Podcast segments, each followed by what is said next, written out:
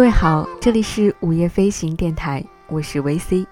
您现在收听到的是 VC 的私藏书分享。我在北京，最近在读《像自由一样美丽》。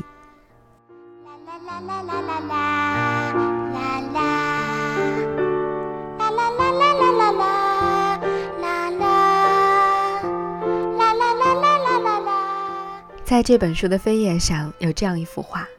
它是用淡淡的彩色铅笔画成的，星空下航行的小船，特别的美丽。这幅画的名字叫做《帆船》，它的作者名叫莉莉·博巴肖瓦。你也许很难想象，这幅美丽的图画出自一个被关押在特莱金集中营里的犹太女孩之手。没有人知道这个女孩最终的命运走向了哪里。是侥幸逃脱了死亡的魔爪，还是走进了奥斯维辛集中营的毒气室？可是，只要每一次看到这幅图画，我都会想起他的艺术老师弗里德说的那句话：“你要用光明来定义黑暗，用黑暗来定义光明。”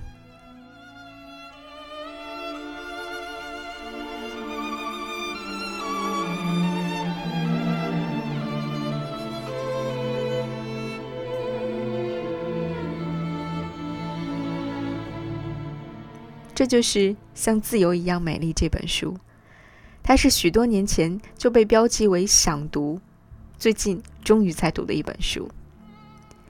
这本书以数十幅二战时期犹太集中营被害儿童的幸存画作为主，围绕在苦难中坚守人的尊严、坚持美的创造和智慧的思考这一核心内容，讲述相关的背景和有记载的人物以及他们的故事。而这本书的作者。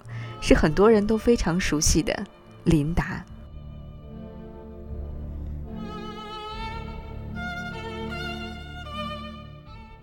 这本书的前半部分其实就是琳达的讲述，尽管它带着非常强烈的个人色彩，但是读起来却并不会让人感到反感。当读到集中营里的孩子们会排演儿童话剧《布伦迪巴》。会出版自己的杂志《先锋》，会偷偷地跟着那些优秀而勇敢的老师们学习地理、历史等各种各样知识，会利用一切可以利用的纸笔去画画和写诗的时候，你会在自己的脑海当中去勾勒出一幅又一幅的画面。这群孩子，他们的大脑几乎完全屏蔽了外面世界的嘈杂，眼前浮现的是漆黑的集中营房。和他们闪着光芒的小身躯，是来自于死亡的威胁和这群孩子们内心对于光明和爱的那种向往。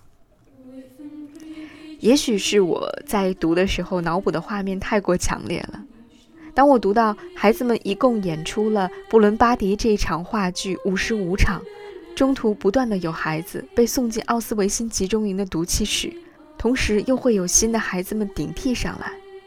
他们就这样坚持不懈的，一共演了五十五场，用尽全力的演出了五十五场的时候，我的眼泪就会止不住的往下流。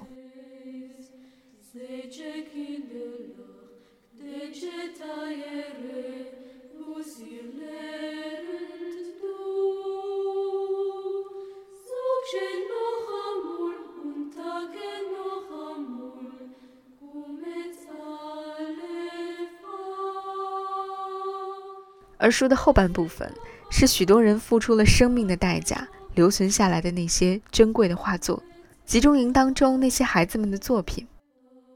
一些小作者连名字都没有。一页一页的翻过去，每一页都充满了惊喜。它的惊艳程度绝不亚于我在刚刚提到的那幅叫做《帆船》的画作。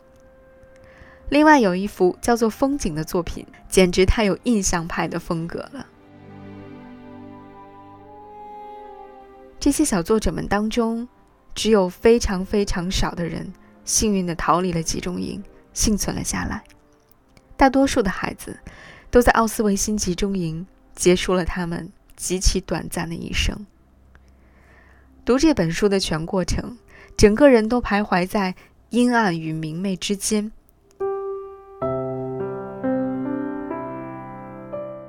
暗的是集中营，是死亡的威胁，是残忍的暴行；而光明的、明媚的，是那些跳跃的灵魂、闪光的生命、生生不息的对于美和光明的追求与渴望。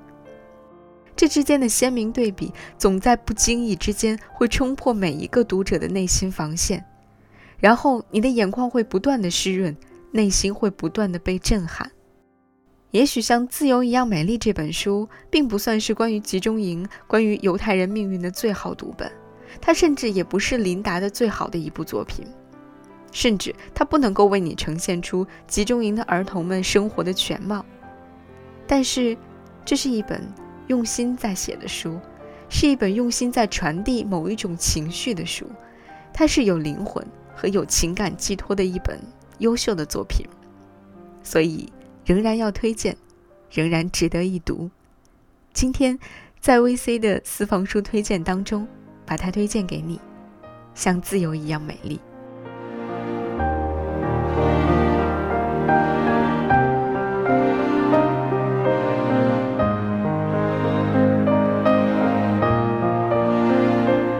我是 VC，我在北京，最近在读《像自由一样美丽》，你呢？欢迎你把自己最近在读的书，以及关于这本书你最想说的话写在留言当中，告诉我。我们一起来分享更多的读书感悟，一起在书的海洋里走更多的路，看更多不同的风景。